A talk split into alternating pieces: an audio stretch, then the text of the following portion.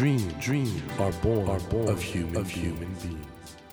Human beings, human beings grow, grow with, dream, with dreams. That, that is dream, is dream heart. When you touch when you that, touch warm, that vibration, vibration, a new dream, a new dream will be born, born of you, of you. Dream, dream heart, heart. ドリームハート政教新聞がお送りします皆さんこんばんは森健一郎ですこの番組は日本そして世界で挑戦をテーマにチャレンジしている方々をゲストにお迎えしその方の挑戦にそして夢に迫っているのですが今週もスペシャルな回です。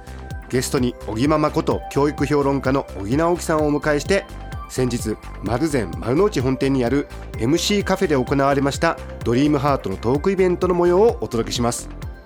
子どもの個を伸ばすとはどういうことなのか。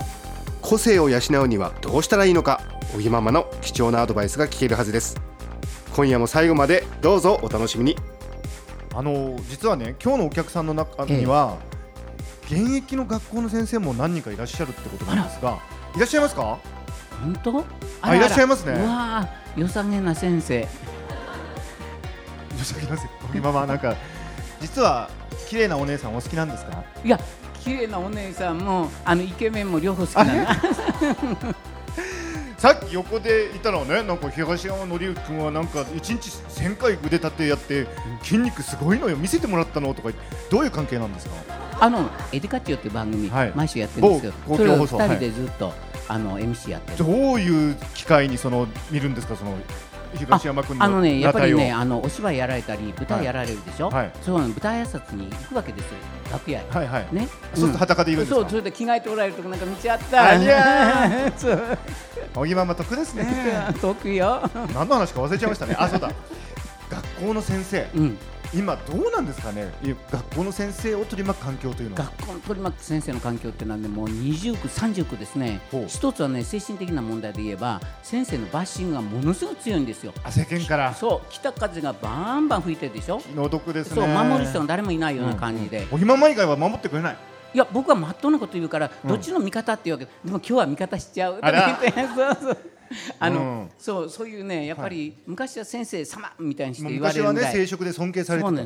でも今はあの全体が高学歴にもなってきたし、うん。そういうまでこう上から目線で見られうわ気の毒だな。てそれが一つありますよね、はい。それからもう一つはねものすごく忙しいの現場が、はいはい。多忙化ってよく言われますけども。何で忙しいんですか？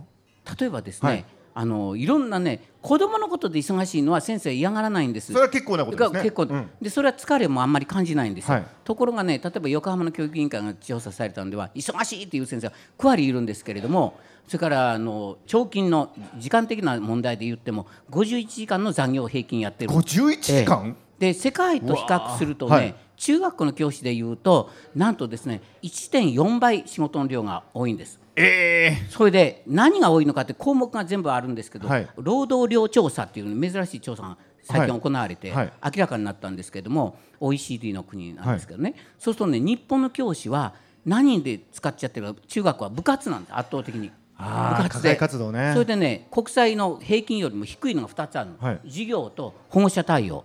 一番大事な一番大事なところが一番低いんですよ日本は。それでどうでもいいって言ったら変ですが本当の教科外の生活指導でも何でもないところの部活で忙しいと。これはねおかしいです。これはちょっと考えた方がいいですね、考えた方がいい、昔から言われたようにちっとも具体的な政策が出てこない。はい。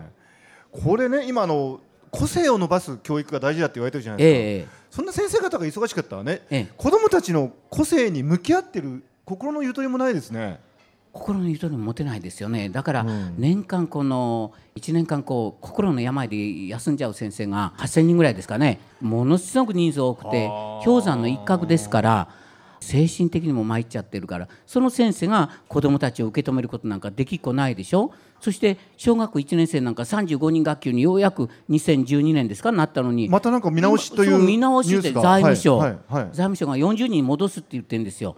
不登校もそれからいじめもですねちょっとも減ってないじゃないか人数これはあれですか？国の財政が厳しいんでちょっと予算を削りたいってことですか？削るの一番簡単に削れるのがやっぱりね教育現場なんです。先生方の人数多いですからものすごく予算もかかっていることは確かなんですよ、はい。はいだからそこで数字がすごい成果が上がるんですよ減らせば、まあでもね、ええ。教育ってのはもう国の未来に関わることですからね。教育は未来への投資なんですよ、これはちょっとどうなんでしょうね。あのどうなんですか？あの先生としてやっぱり35人と40人だとかなりもう全く違います。全く違う？あのいろんなこの学習活動にしても、それから生活の動きにしても班で僕たちはグループを作らせることが多いんですけど、一グループ増えちゃうんですよ。はい。ええ、で6つでいけるのか7つになるのかっていうの全然違うし1つの班の人数が1人増えるだけで例えば一番いいのはね4人ぐらいが一番いいんですよ。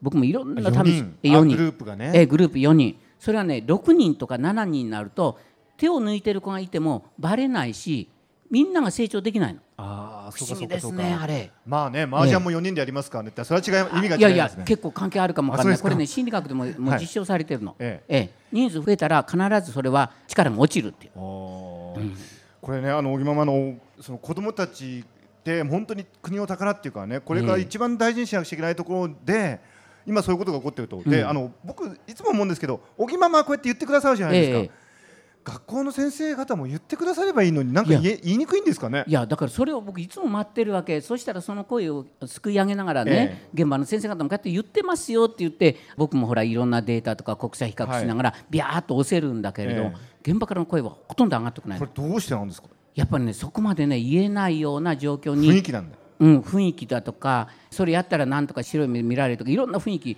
相当あるんでしょう。ど ねうえ。ねうん。なんか綺麗なお姉さん先生にねさっきからなんかねあのまたちょっとこれをゆっくりあの、はい。後で話してやっていただくことにしてあのお今はね今年嬉しいニュースがありました、はい。ノーベル物理学賞を3人の方が受賞されたんですけど、ええええ。この3人はすべて日本の学校出てらっしゃるんですよね。日本の学校です。であの、ま、ノーベル賞を取るようなそのすごく、まあ、創造的な科学者あるいはスポーツ選手で、うん。世界的に活躍する方がいらっしゃる、まあ、でも科学とかスポーツの分野だけじゃなくてねいろんな分野でその個性というものを伸ばしていきたいですよね、子どもたちにうんそうですよね。これ一番何が大事なんですかね個性伸ばす上では。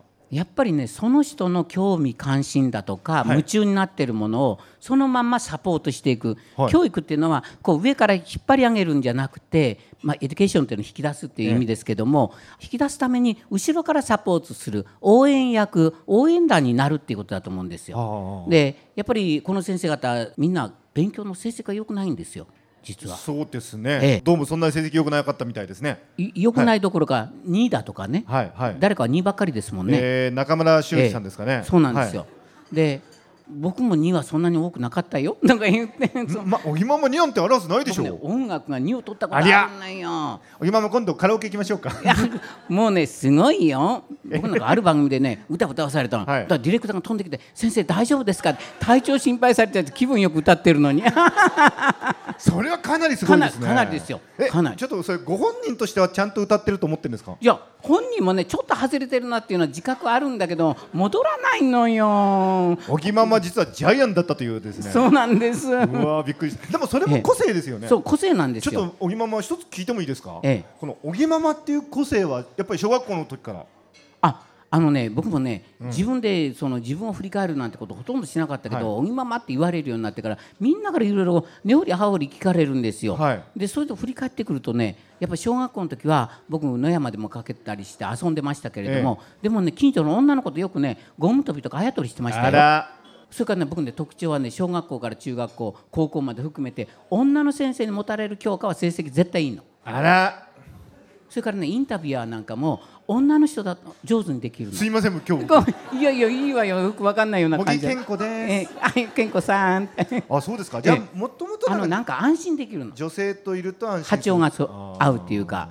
ええ。でもそこのでも一方ではなんかねすごくストレートにまあ非常になんかいろいろ言われるから、そこのバランスがいいですね。あそうですか、ん。でもねやっぱり女の人と同じでなんかおかしいっていうことはおかしいって言っちゃうんですよ。ああの男の人だと出世とかいろんなこと考えてあのバランス取るじゃないですか、うん、そういう、ね、方多いですよね、ええ僕取ったことないもん。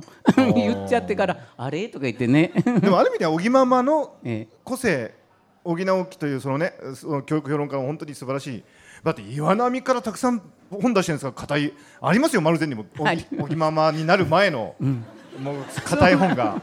いや別になんかどっか行って手術したわけじゃないですよ。でも個性ってそういう意味で面白いですね。そうなんですよ。だから隠れていたんですよね、隠れていたんですか？そうあのセクシャルマイノリティの問題が今、はいはい。すごいクローズアップされてて子どもたち20人に1人がセクマイだって言われてるんですよ。あそうですそうなんですかだからクラスに2人はいるんですよ。だからうちなんか今度もまたアンケート調査やるんですけども、ええ子どもたちに聞くアンケート用紙ね、はい。性別のところに学年と性別性別1男子2女子3、その他って入れてますよ。うんうんあええ。その他のその他をねちゃんと救わなきゃ。ちゃんといらっしゃると、ええ、あのね苦しいんですよ。自分は体は男なのに女の心を持っているっていう人は、性を丸つけるときにもう拷問みたいに辛いの。そりゃそうですよね。制服だって女なのに男のを着ていかなきゃいけないとか心と違ってトイレに行くのも大変だといっぱいもう大変な苦渋を強いてるんです。お今まではこうえ。えいうことかな、あの個性ってひょっとしたらその他を常にみ認めるってことなのかな？そうその他を認める。よね。ええだから僕ねセクシャルマイノリティの方たち、LGBT、はいはい今、はい Q も入りますけれども、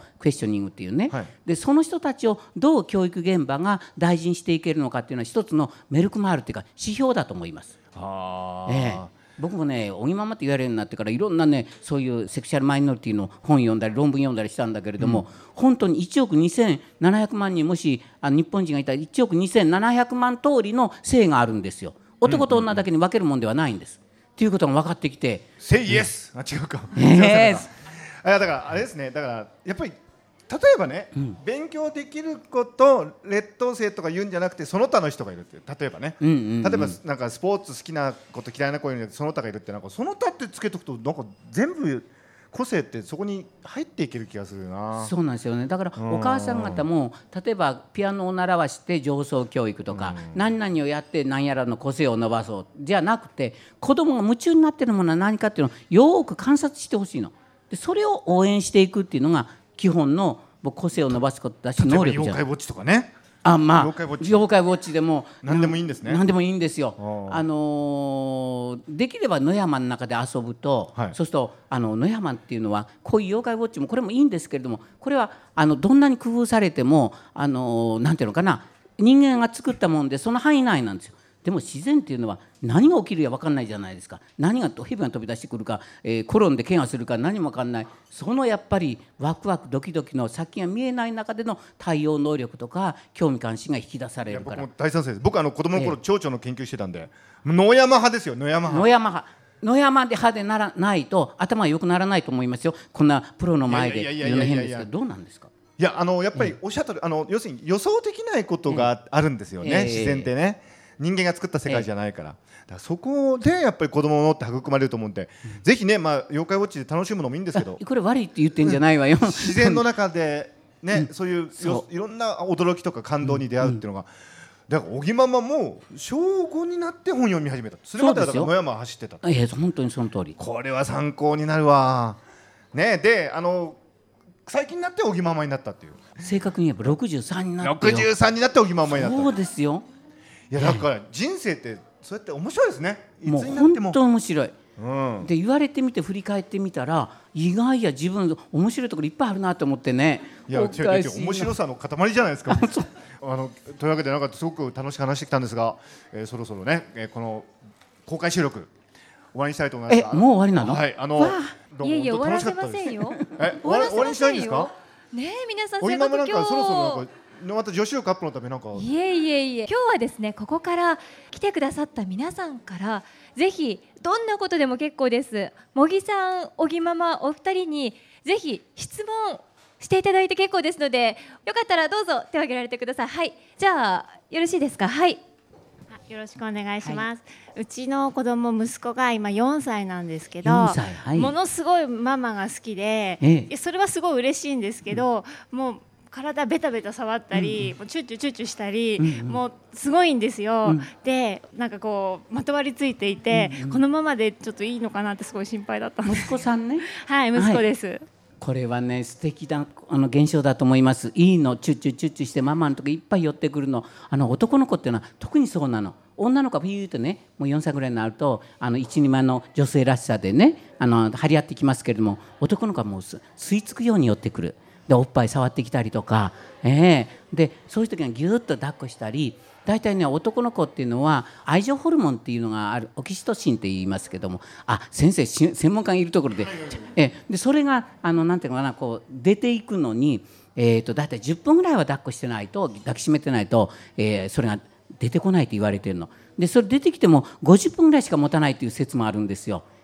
間違ってたら直してね。あのその、うんそれで、えー、だから男の子ってのはしょっちゅう抱きしめてていいわけ。女の子はちょっと触って握手でもしてあげればスーッともうそれが出てくる愛情ホルモン出るんですけれどもそれはねやっぱ男はそういうなんていうの？あの体つきっていうか脳の働きをしてしまうっていうふうに言われているらしいっていうのを知ってたんですけども大丈夫かな、でそれで安全基地なんですね母親がね。だからむしろそういう愛着の表現というのは受け入れてあげた方がいいと思います。あのでやっぱり子供にとって母親ってそれぐらい大事な存在なんで、あの今だけですよ。もうそのうち「なんだよ」って、お前向こう行けよ」って言われちゃいますよ。何歳ぐらいまでそれやってておかしいとかってあるんですか？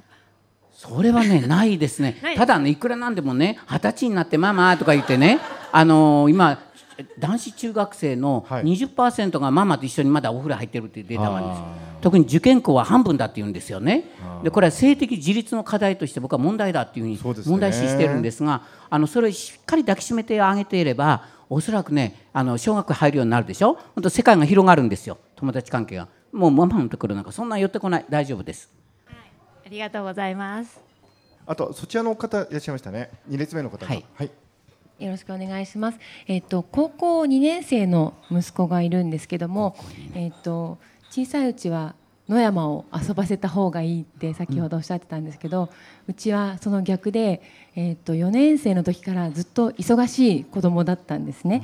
でというのは水泳を幼稚園の時からやっててで4年生の時から選手でずっと今高校2年までずっとやっててでそれ以外のことがまあ、あまりできないというか、で今高校2年生になって進路をそろそろ決めていかなきゃいけないっていう時になってとにかく水泳のことしか頭にないので、えー、と今行っている高校も水泳をやりたいがために受験をして入った学校なんですけどもでもまあ学校に行ってメインとなるのは部活なのであまりこう進路のことを考える時間がないというかそっちの方向にアンテナがいってないというかそれをどう見守ってあげれば親としてはいいのかなっていうことをお聞きしたいと思いまして、はい、うん。これは難しいですね。水泳で例えば生計を立てていくっていうのはなかなかね。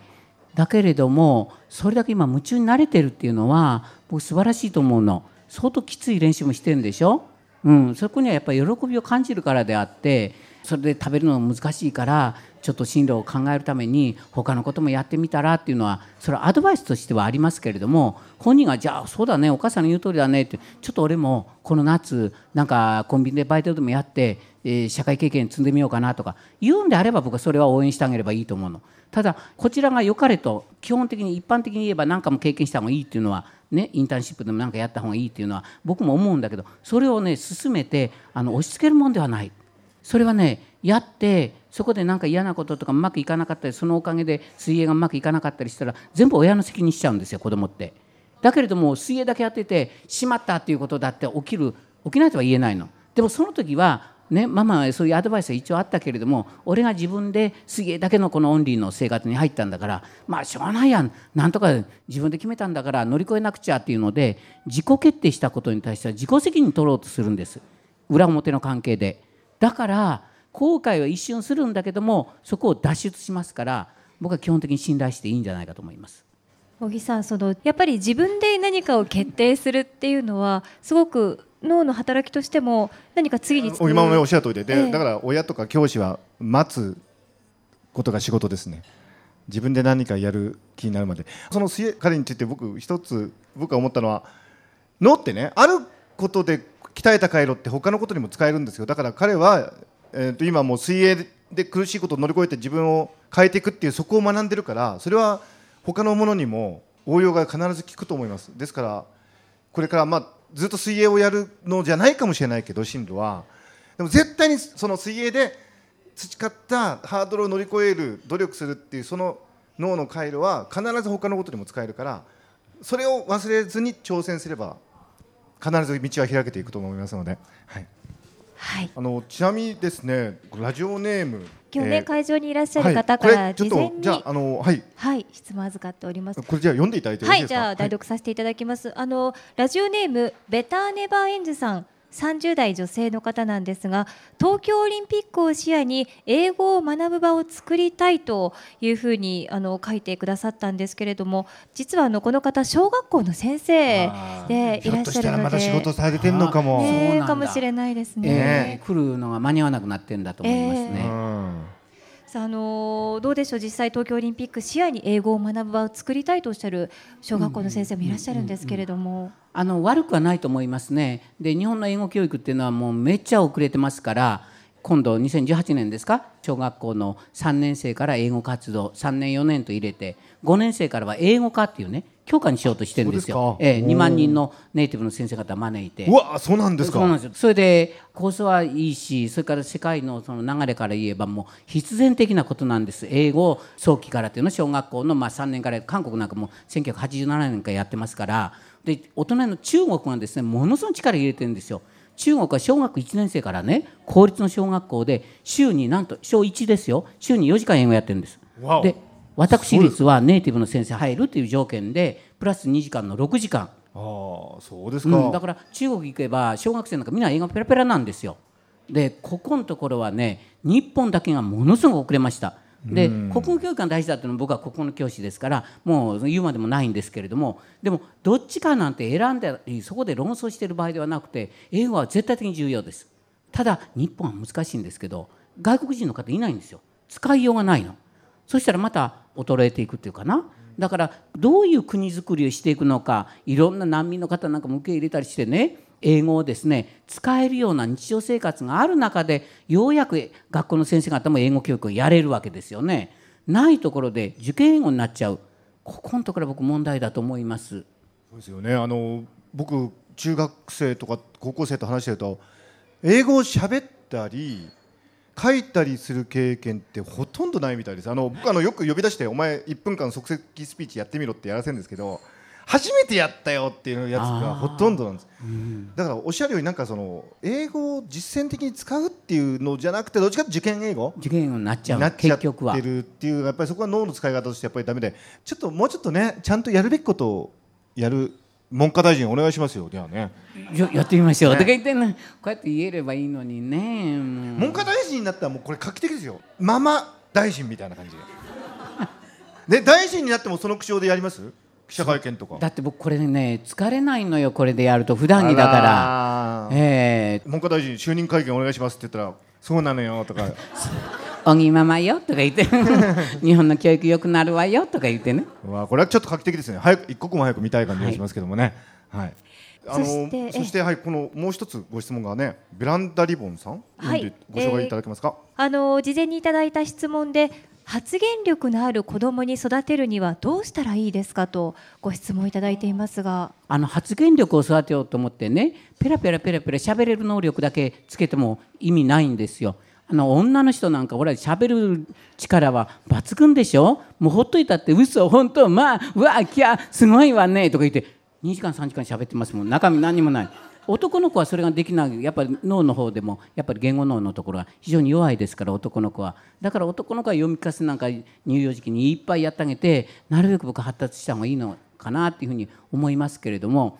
だから発言っていうのは言語がいっぱいペラペラペラペラ喋れても何を考えているのか。しっかり物事を考えられるし相手のことを尊重して相手の共感能力と言いますけども共感力も豊かでなかったら発言力は出てこないです。本当に一方的に喋ってる先生なんていうのもいて全然面白くなかったりしますもんね。だからやっぱりこのちゃんとコミュニケーションというのかなこう一方的に喋ってんだけどコミュニケーションができてるよっていう喋り方ができるっていうことがすごい大事だと思いますね。うん、というわけでいろいろお話してきたんですけどあのえ今日本当にね日本の教育についてそしてこの番組のねテーマ実はあのドリーム夢なんですけどこれ小木ママの夢って何ですか？やっぱり日本の子どもたちが幸せになってほしいなっていうので子どもが主役になった授業だとか学校だとか家庭も含めてもっと子どもを大事に声を尊重できるような国になってほしいっていうのが夢です。素敵な夢ですね。もうこれ子どもたち今発言力ないですからもうね言わないと代弁者なのよ。ありがとうございます。あの、はい。今日本当にねおぎママにいろいろお話伺って素敵でしたね。本当にありがとうございました。というわけで脳科学者茂木健一郎さんと小木ママこと教育評論家小木直樹さんとはここでお別れです。お二人とも本当にありがとうございました。大きな拍手でお送りください